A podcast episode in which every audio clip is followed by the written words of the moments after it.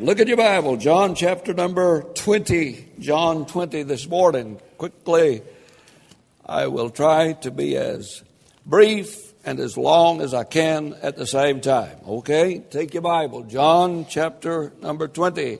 You've had so much turkey, you don't need to be eating today anyhow, so we'll just preach a while. Amen. Anybody have ham instead of turkey?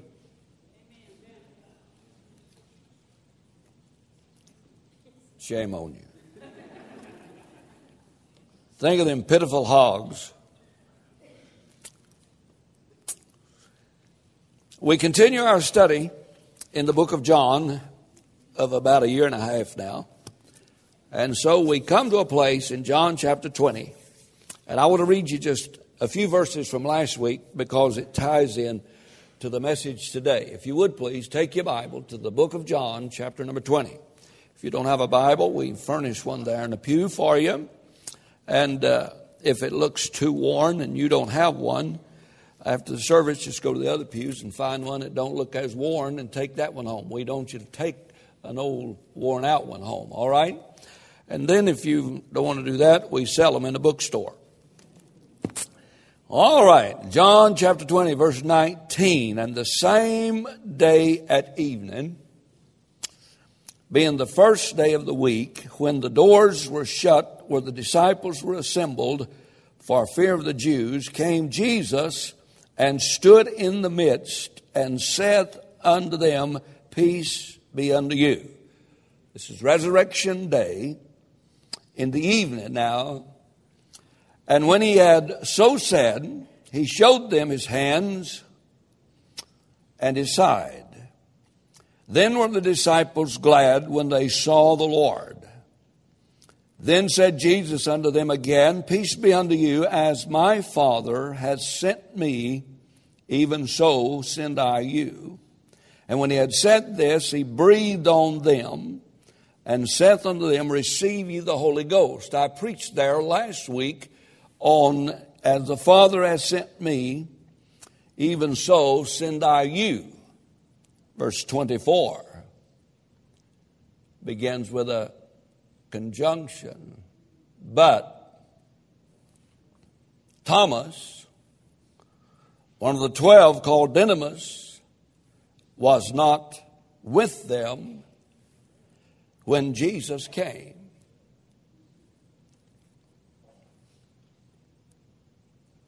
I wonder what Thomas was doing when Jesus came. But Thomas, one of the twelve, called Didymus, was not with them when Jesus came. I don't know what he was doing, but he missed something. What he's doing might have been of utmost importance. But he missed something. What he was doing might have been tied into a hobby of his.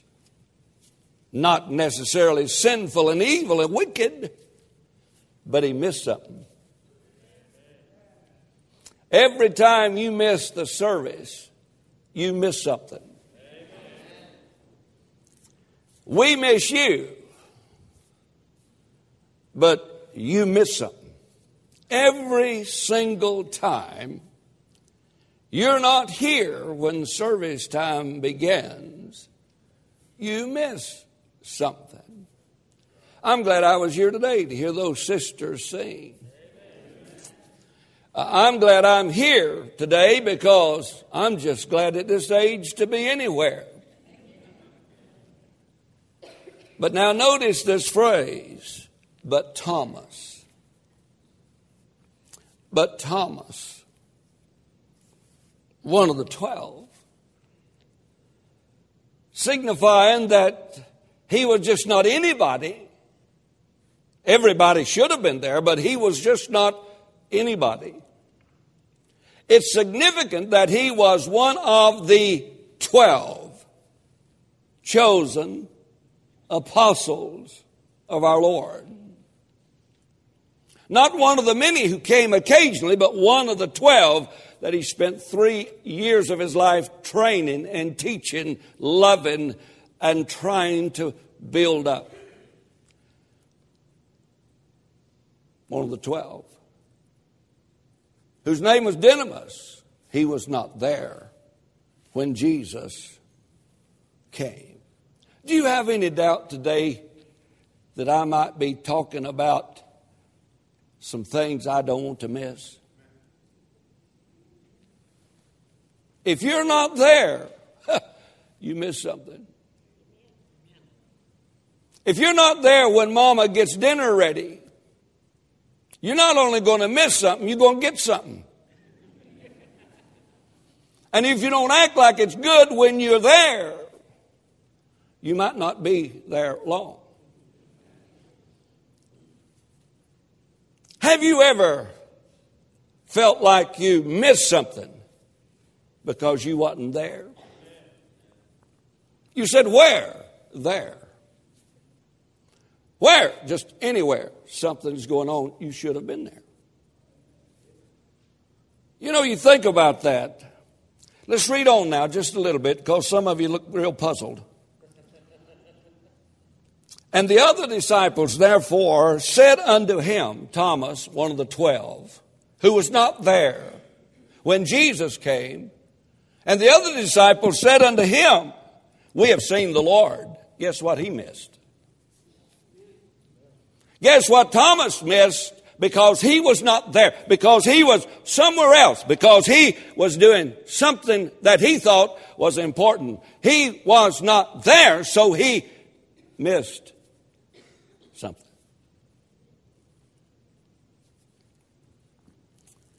I just thought that was pretty good. I know you've probably already seen that, but but he said unto them, Except I shall see his hands, the print of the nails, and put my finger into the print of the nails, and thrust my hand into his side, I will not believe. Thomas was a Baptist, I know for sure. And after eight days again, his disciples were within. Eight days. I wonder why he said eight days. You know, from Sunday to Saturday is only seven days. And here they said that they met at the evening of the first day of the week. Can anybody tell me what day that is? That's Sunday. So the disciples now are meeting on Sunday, not on Saturday. And the Bible is so specific, it says that the next time they met, it was eight days, which would make it Sunday again. So why do we meet on Sunday? Because that's the Lord's day, that's the day He rose. And we don't offer sacrifices of bull and goats on Saturday like they did in the Old Testament. Now we have a sacrifice that gave himself for our sins, one sacrifice forever, and he rose on the Lord's day. Well, why do we meet on Sunday? Same reason these guys did. And if you don't meet on Sunday, guess what? You're going to miss something. After eight days again, his disciples were within, and Thomas with them. Then came Jesus, the doors being shut, and stood in the midst and said, Peace be unto you. Doors shut, Jesus within. Wonder what kind of body we're going to have that can just walk right through the door, right through a wall. Then said he to Thomas, I wonder who told Jesus, Thomas said that. You think maybe he got a tweet?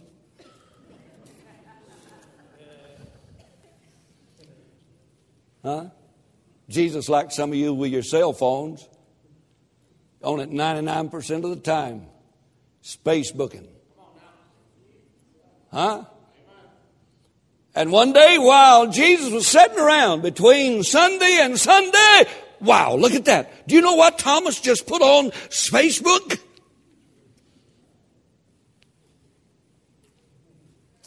Thank God Jesus don't need Facebook. He knows all the space. Can, uh, can you say amen? Uh, did he know? You know, he knows why you're here today. And he knows why you wasn't here last week. And he knows why you'll not be here tonight. And he all know, already knows what you're planning Wednesday night. He knows everything. You say, well, that don't have anything to do with the sermon. I know, but I thought I'd just bless your heart a little bit.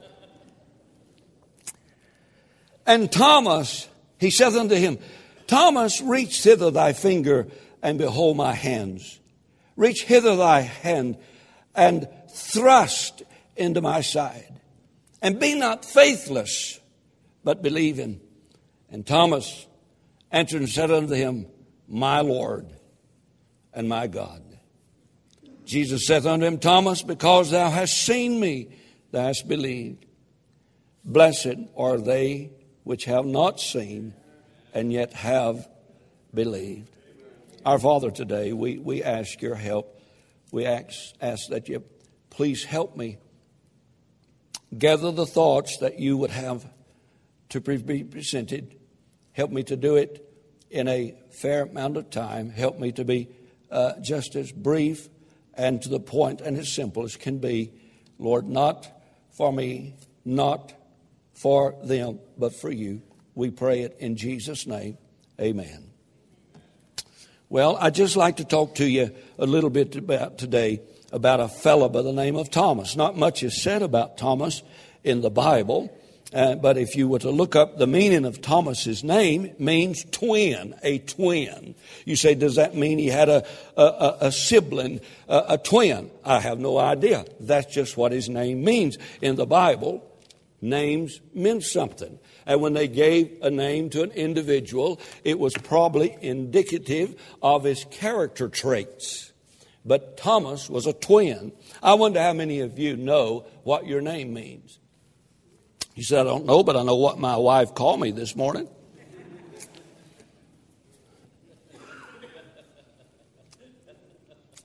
You see, in the Bible, and even in young, in older days before uh, modern conveniences arrived, names really meant something. They gave names to people that uh, identified them as uh, character traits. And if they missed it, they always gave them a nickname to follow up on that name. But names meant something. Thomas' name meant I'm a twin or a twin. In John chapter 11, verse 16, we notice a reference to Thomas, and that reference is we learn of Thomas's zeal. The Bible says that he told the disciples when they, Jesus spoke of his death, he said, Now let us also go that we may die with him. Thomas was committed to the Lord. He said, Lord, if you're going to go to Jerusalem and die, we might as well go do it too because we sold out. We're on your side till the bitter end. And so we see a little bit about Thomas's zeal. In John chapter 14 and verse 5, we notice the questions that Thomas asked Jesus. Jesus is trying to console the disciples. And he said to the disciples, You remember John 14, let not your heart be troubled. You believe in God, believe also in me. In my Father's house are many mansions. If it were not so, I would have told you I go to prepare a place for you. And if I go to prepare a place for you, I will come again and receive you unto myself, that where I am, there you may be also. Verse 5. And Thomas said, Lord, how can we? We know not where you go. And how can we know the way? We see there his, his absolute inability to comprehend spiritual truth. And Jesus said to him, Thomas, in his question, probably motivated and made possible the most quoted verse in all of the Bible. And Jesus looked at Thomas, and Thomas said, Lord, how can we know the way? Jesus said in John 14, 6, I am the way, the truth and the life. No man cometh to the Father but by me. What a great truth to know that you don't get to heaven uh, in a denominational way. You don't get to heaven in a cultish way. You don't get to heaven in a Islamic way or a Baptist way or any way. He is the way. And He is the truth and He is the life. Bless your heart. Old Thomas motivated and caused that great verse to be quoted. In John chapter 20 and verse 25, we see his unbelief and his confession. The disciples said, Thomas, you should have been at the first meeting after the resurrection because we've seen the Lord. And Thomas said in verse 25, I don't care what you guys say. I don't care what Jesus promised. I don't care the prophecies of the Old Testament. I don't care about that except I thrust my finger into his scars and my hand into his side. I will not believe. Evidently, Thomas served Jesus by sight and not by faith. His unbelief and his confession. You know, because Thomas was not there, he missed seeing the resurrected, resurrected Lord. I don't know about you, but I'd hate to have missed that service. I'd hate to have missed that service when everybody else said he was dead. And when the devil had had their party in hell, and when the king had sealed the tomb, I'd hate to have missed that meeting when the disciples saw the first time a resurrected Savior. Now, I don't know what Thomas was doing, but I'll bet you it was not worth it. I don't know where Thomas was, but I bet the fun that he was enjoying or the fulfillment he got out of missing that would not be compared to what he missed by not seeing our resurrected Lord. Jesus walked into that upper room, bless your heart, and the scared, fearful disciples, scared for the life, Jesus just walked right through the door. Didn't knock, didn't ring a door. Just walked right through the door and said, Fellas, you want to see my hands? You want to see my side? I'm the Lord. I'd hate to have missed that one, wouldn't you? He missed the resurrected Lord. Not only that, he missed receiving the Holy Ghost. Verse 22, the Bible said they had not received the Holy Ghost and he breathed on them. Somebody said, hope his breath wasn't bad. And he breathed on him and said, What? Receive you the Holy Ghost.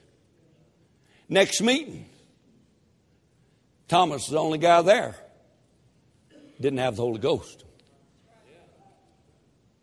I bet he felt as empty as last week's coffee cup. Everybody else had a smile on their face from ear to ear. Everybody else's face was shining like a illuminated light bulb. Everybody else had a song in their heart. And old Thomas, bless your heart, all he had was just a fish. He might have caught a golf ball he might have hit, or maybe a baseball program he might have watched.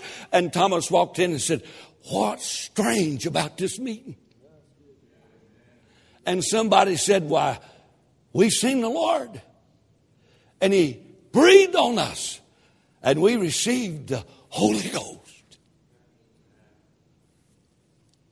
I don't know where He was. I don't know what He's doing. But I bet it wasn't worth it.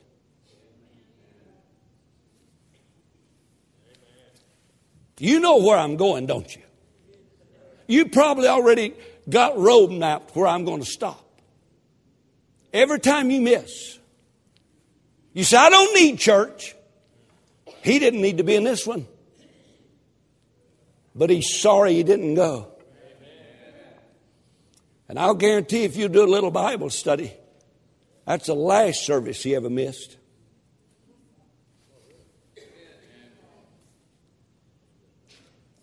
That's the last service Thomas ever missed.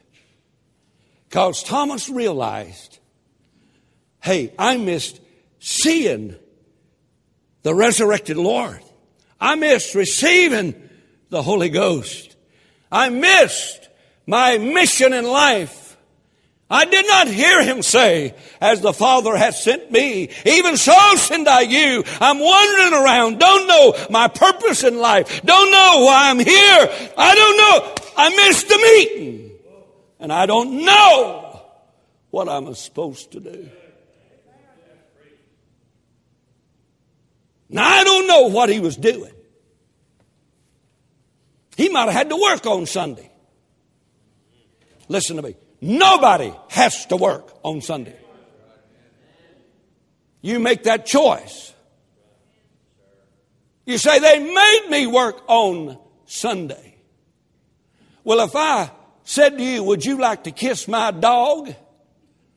No, I'm going to make you.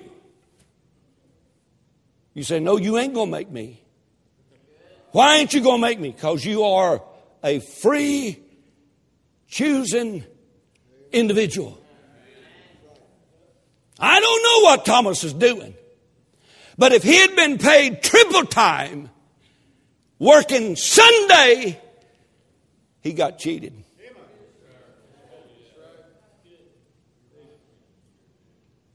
Now, it don't mean his heaven is going to be any less beautiful. It don't mean his sins are not gone. It does not mean that God cares any less for Thomas. It does not mean that Jesus loved Thomas any less. It's not a matter of what Jesus missed, it's a matter of what Thomas missed. And you miss too many services, and I can tell it on your face when you come to church. Because your face reflects your heart.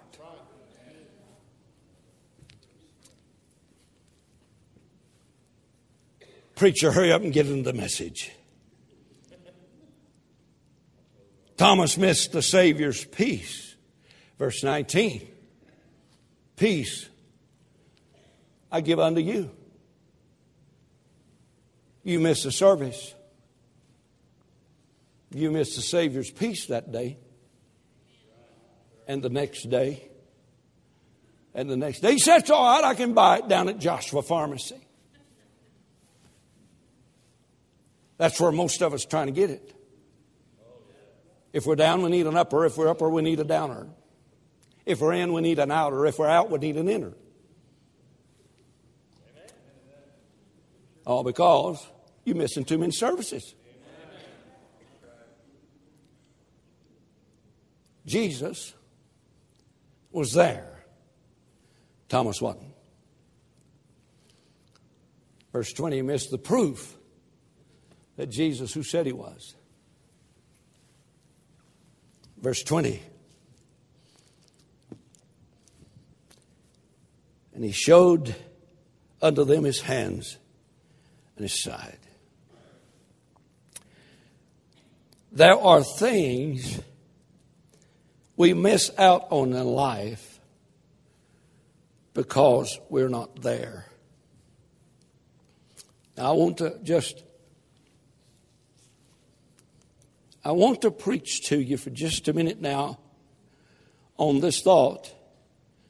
I want to be there. I, I, I want to be there.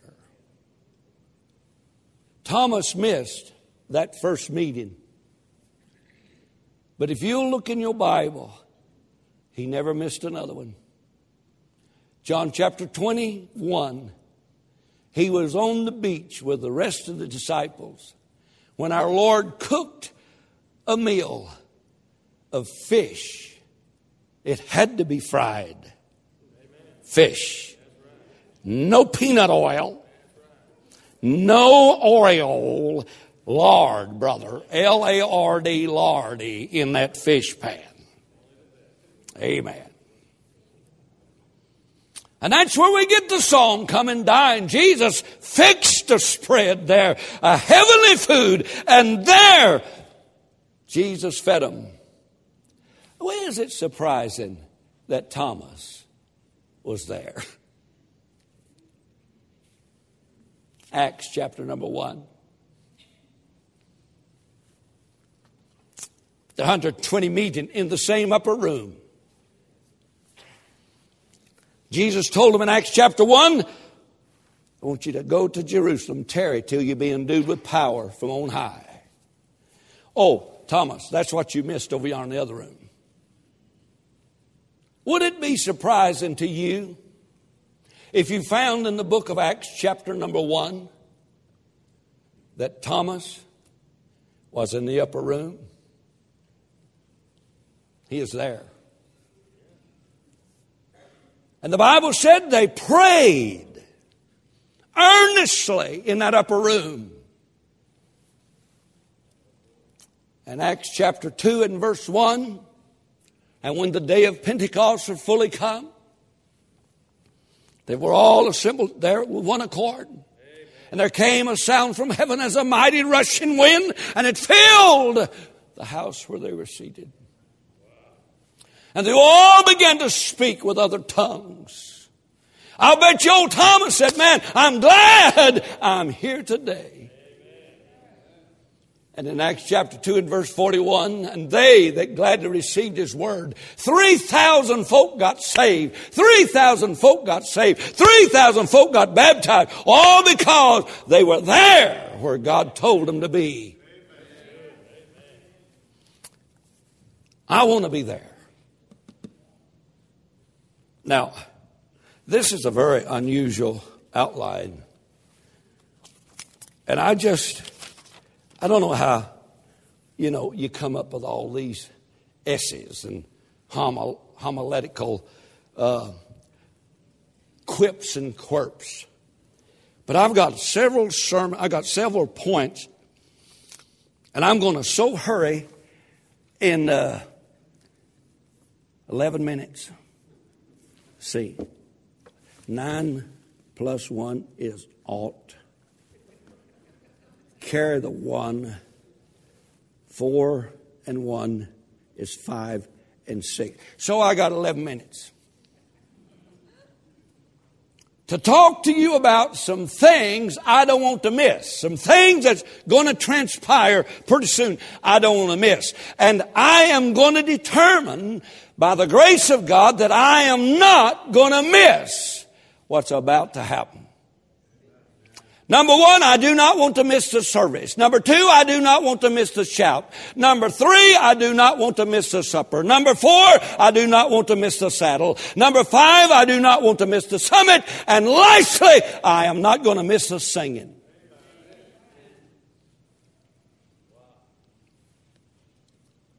Now, you know that's all in there.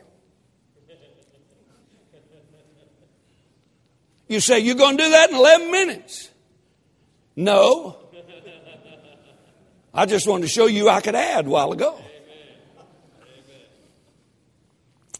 I do not want to miss the service in the Bible. In the book of Matthew, the Bible says and promises you and I that where two or more are gathered together, there I am in the midst. Did you know that Jesus Christ promised anytime there are two or three more people uh, gathered together in His name that He's there in the midst of them? Guess who's here today? You might have come to hear me preach. You ought to come to see Him, to experience Him, to realize He is here. I do not want to miss the service. Now, it may not be an absolute immortal sin to miss our service and go coon hunting. You know why I said coon hunting, coon hunting first? Because after coon hunting is racing.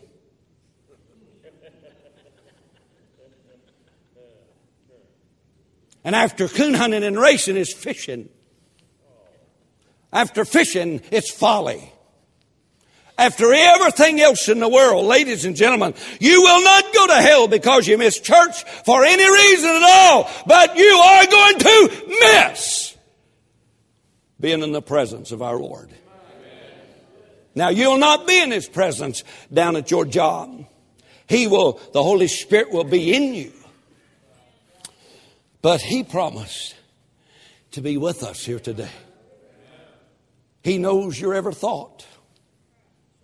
He knows what you're thinking and the program you're going to watch tonight at 7 6:30.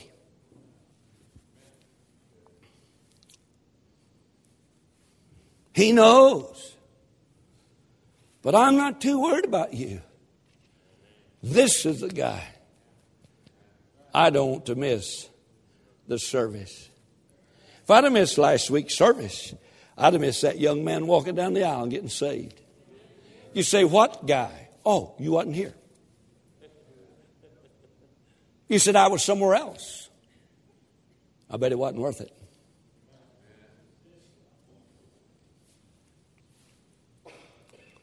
I do not want to miss a single service because Jesus has promised to be there in our midst. And in the presence of our Savior is peace. He will keep him in perfect peace whose mind is stayed upon thee. Trust in the Lord Jehovah, for in him is everlasting strength. Ladies and gentlemen, you can get peace out of the service of God. You say, well, what if you're not preaching on peace? The Prince of Peace is here. The Spirit of God is here. His Spirit is peace. And in the presence of God is purpose.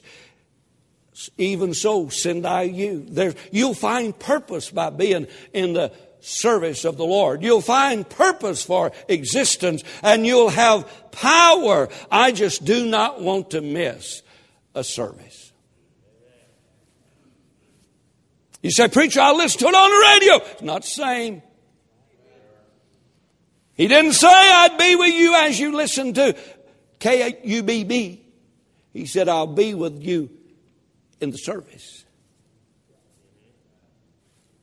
Why is it so many supposedly safe folk don't think anything about missing the service? I tell you why Thomas missed. He didn't believe it anyhow. You know why Thomas missed the service? He didn't think he's going to raise from the dead like he said he was anyhow. And even when he did see him, prove it to me. Have anybody like that around? Somebody asked me, he said, You going to go to the Holy Land? No! I'm going to go with somebody knows what he's doing. His name is Jesus. You say, but if you look, if you look and you feel and you see, he, you'll just believe so much more. No, blessed is he that don't see and yet believes. You got that? Yes, I'm going. I don't want to miss the service. Secondly, I don't want to miss the shout. How long since you heard a shout in the Baptist church? First Thessalonians chapter 4. First Thessalonians chapter 4. Church at Thessalonica probably is the first letter Paul ever wrote to a church. Church is going through terrible, terrible persecution. In fact, they're going through so much tribulation and persecution. The people down at uh, down at uh, Thessalonica really thinks they missed the rapture, and the Lord has already returned, and they've missed it.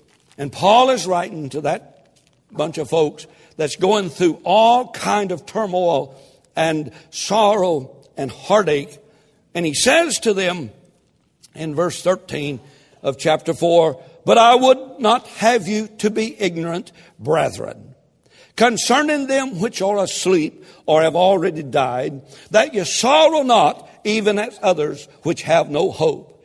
We were talking yesterday, my wife and I, about some folks that just cannot get over losing a love a loved one. They just cannot they hold on to it. And they sorrow and they sorrow and they sorrow. And my wife said to me you know she just like so and so i said yeah they're sorrowing as those which have no hope.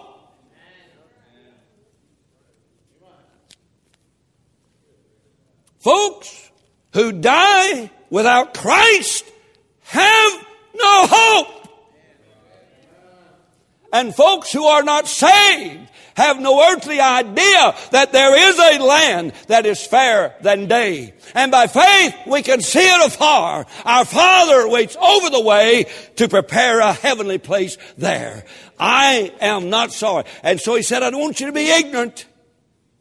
And I want you to not only attend the service, but I want you to be listening for the shout. For if we believe that Jesus died and rose again, even so, them also which sleep in Jesus will God bring with him. For this we say unto you by the word of the Lord, that we which are alive and remain until the coming of the Lord shall not prevent them which are asleep. For the Lord himself shall descend from heaven with a what? You say, I don't believe in shouting. I do. For the Lord Him. Now, folks who don't like people to get loud will probably not want to go in the rapture.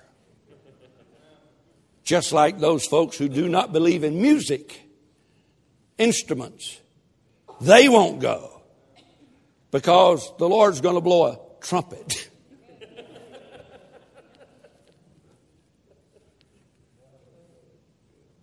and all those folks who don't believe in instruments in church and shouting in church is going to say, I don't want to go. I'd rather stay here and go through seven years of tribulation as to go to a place where there's shouting and instruments. For the Lord himself shall descend with a shout and with the voice of an archangel, and the trump of God shall sound, and the dead shall raise incorruptible. I'm so glad of that. And the dead shall be raised. I like that first. It's proof that Baptists going to heaven before anybody else. Because the dead shall be raised first. When I gotta beg you to say amen, you are dead. When I can talk about the shout of God and the trump of God and the resurrection of the saints of God and the church getting out of this mess and going to home, and I gotta say, please, would you say amen? The roughest saying the rapture is resurrecting Baptist folk in the church service. I don't want to miss a shout. I don't want to miss a service. The Lord descends with the trump of God. The Lord shouts and the dead raises when the tombstones in the graveyards begin moving around like checkers on a checkerboard. And the clods begin to fly and out of the grave they rise. And Sarah, who's been laying there for all these many years, nudges Abraham and says, Honey, I think it's time to get up. I just heard a trumpet. I think I heard a shout. And up from the grave they go. Will you be too busy to make that service? What you think is so important today? The reason you won't be here tonight, and the reason you can't come Wednesday night, will that keep you from listening to the shout? You know why this world is so stinking wicked and mean? Because we're not listening for the shout. Because every man that hath this hope in himself purifieth himself, even as he is pure. If you thought Jesus would be back before this service was over, you'd want me to shut up so you could hit this altar. Come on, it ain't time to say if I if you thought Jesus was coming back before the ball game starts, you wouldn't care if the devil stole your television. Your problem is you don't mind missing a service, so you ain't listening for a shout. And I just don't want to miss the shout. And I certainly, being a Baptist, do not want to miss the supper. Now, if you take your Bible to the book of the Revelation, there's a sequence of events that's about to transpire. And they happen in conjunction with what I already talked about. When the trump of God sounds and the dead in Christ rises and we meet the Lord in the air, the Bible said, so shall we ever be with the Lord. And then the last verse, wherefore comfort one another with these words. So after the shout, it's known in the Bible as the rapture of the church.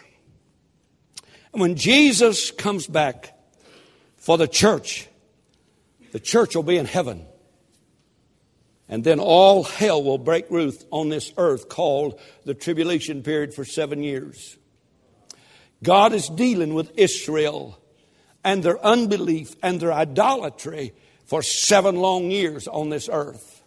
The Antichrist rides across earth's scene and this earth will go through a climatic situation as never before seen. Some say it nuclear warfare. I have no idea. I'm just glad I'm not going to be there. I'm going to be in heavenly places. I've just been taken out in the rapture. I've got me some brand new robes.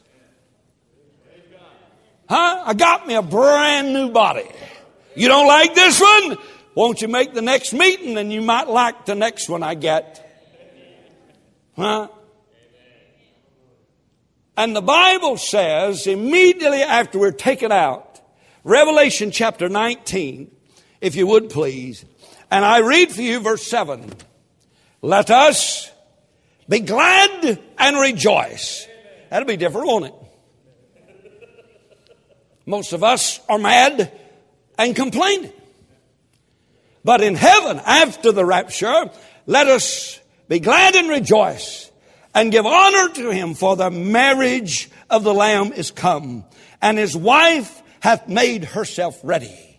The wife is the bride of Christ, the church of the Lord Jesus Christ. And to her was granted that she should be arrayed in fine linen, clean and white, for the fine linen is the righteousness of the saints. And he saith unto them, Right, blessed are they which are called unto the marriage supper of the Lamb. And he saith unto me, These are the true sayings of God. I'm invited to a wedding. I'm invited to that great table in the sky.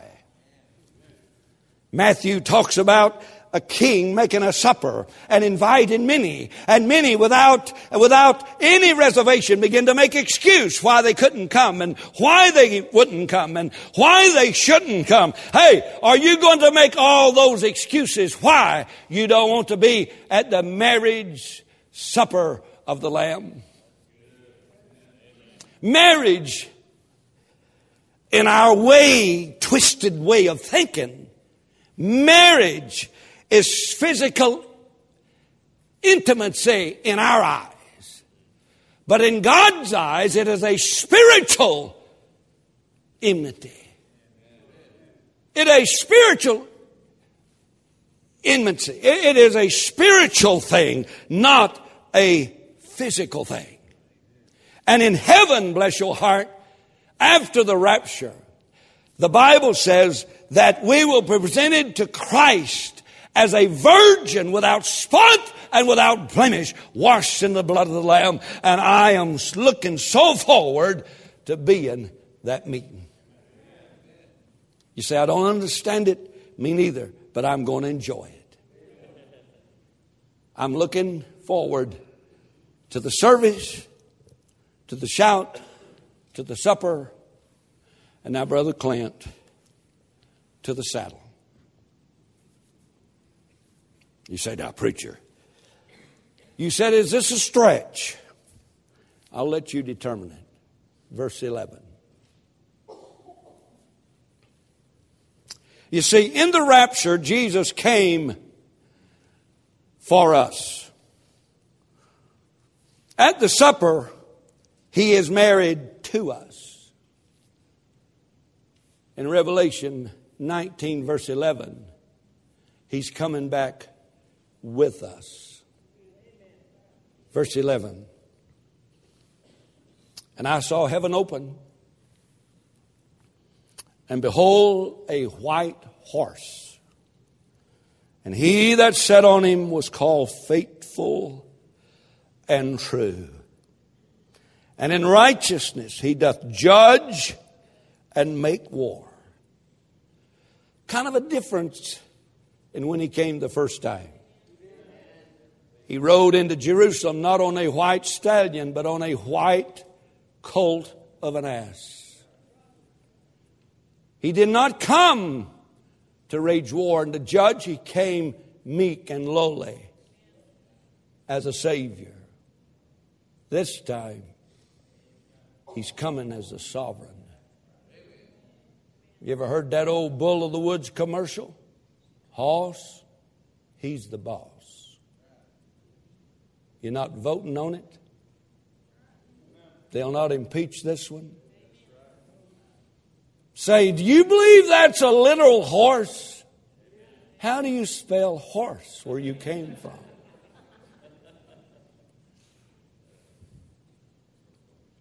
And his eyes were as a flame of fire, and on his head were many crowns. And he had a name written that no man knew but he himself. And he was clothed with a vesture dipped in blood, and his name is called the Word of God. And the armies which were in heaven followed him up on white horses. Right in your verse. Saddle. You better learn how to ride. I know some Baptists that would fall off, just throw a monkey wrench in the whole smear. I know some folks who said, I didn't vote on this. I'm looking forward to the saddle. And the armies which follow our Lord to come back to initiate the Battle of Armageddon, where the blood in Armageddon flows the height of a horse's bridle where that the water, the blood extinguishes fire, where there's so many bodies they cannot bury them, and God summons the birds of the air to come and eat the carnage that is there. Thank God, I will be in heaven with my Lord. I will be on a horse, not trampled by a horse. And I don't want to miss the shout. I don't want to miss the supper. Certainly don't want to miss the saddle and I don't want to miss the summit. There's going to be a big summit go on. Our president's always attending a summit. And guess who pays for it? Guess what's accomplished? But there will be a summit between the powers that be, the only two superpowers in the universe. And there will be a summit and I want to be there. You say, where do you find that? Revelation chapter 20. Verse 1 And I saw an angel come down from heaven having the key of the bottomless pit and a great chain in his hand. He laid hold on the dragon, that old serpent, which is the devil, Satan, and bound him a thousand years and cast him into the bottomless pit and shut him up and set a seal on him that he should deceive the nations no more until the thousand years should be fulfilled. And after that, he must be loosed a little season. Bound, chained, tied up, and shut up the deceiver, deceives no longer. The roaring lion that roameth about, seeking who may be dive, devour, has been to the dentist and all of his teeth has been pulled.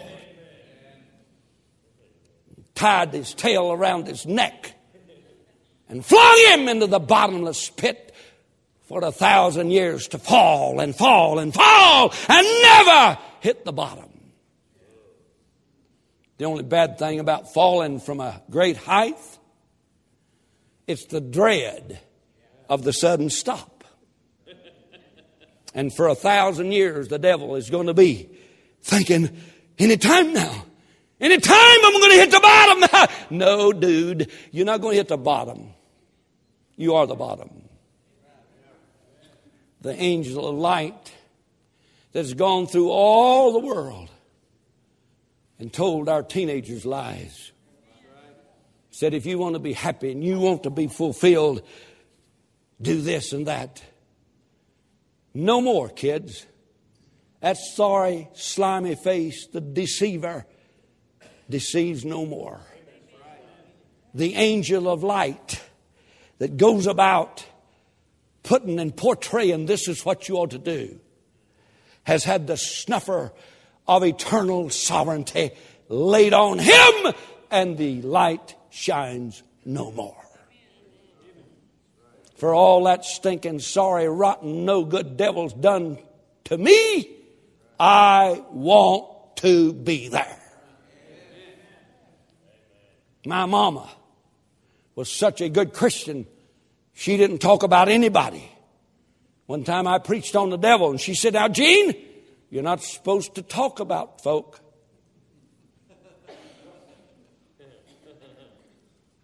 For all the devil has done to you, for all the evil in the world. We blame the, the money, greed, uh, money greedy doctors for their abortion clinics. Doctors not behind that. The devil wants to abort little babies. We get mad at a pedophile, and we should rightly so. But you know who we ought to really get mad at? We really ought to get mad at the guy behind the pedophile. We blame the adulteress and the fornicator and throw our innuendos and our judgments at them. But you know who's really behind that? Has the devil ever done you in? Don't miss that service. I'm going to be there clapping for Jesus. Singing, throw that sucker in. Tighten him handcuffs just another click and listen to him scream. Throw him in there. Hallelujah. Bless God. I want to be there. For all the martyrs that ever died in the arenas of Rome, for all the molested, abortionists, for the hurt and sorrow and sickness and the evil and the wickedness, I want to be there at the summit. And then I'm done. You said, I thought you'd be done earlier. Me too, but it doesn't. Verse 21. I want to be there for the singing.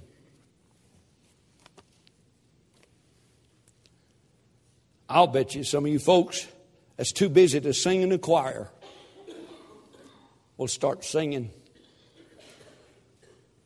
in Revelation 21, and I saw a new heaven and a new earth. For the first heaven and the first earth was passed away. Would you tell me why I should worry about spotted owls and hugging trees when it's all going to pass away anyhow?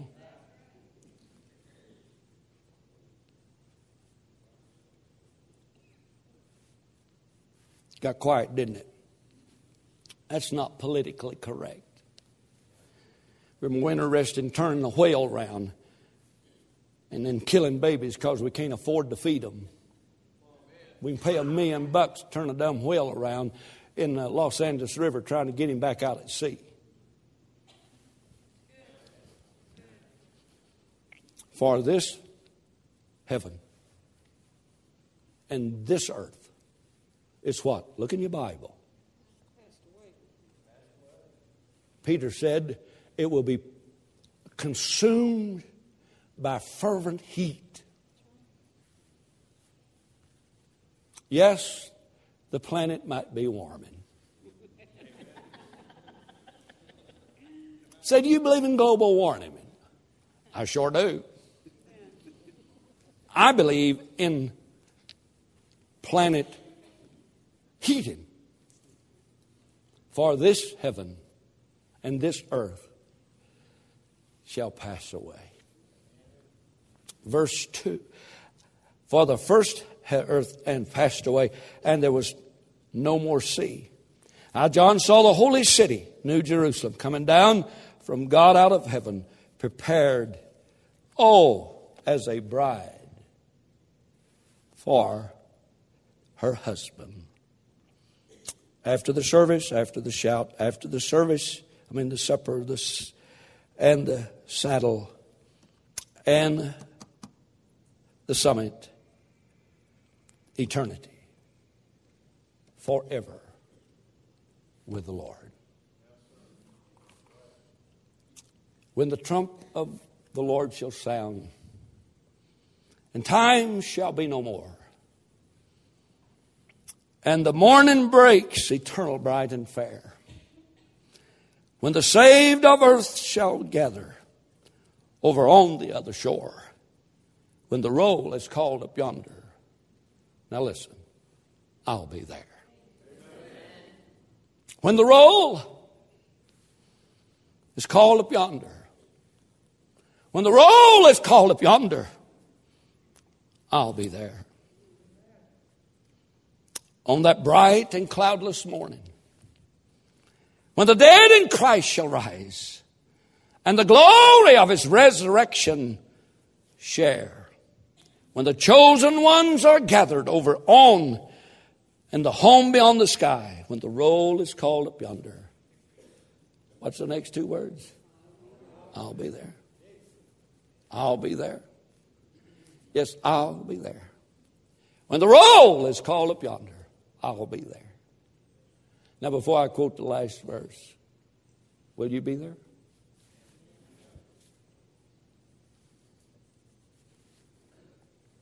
Will you be here tonight? What makes you think you'll be there?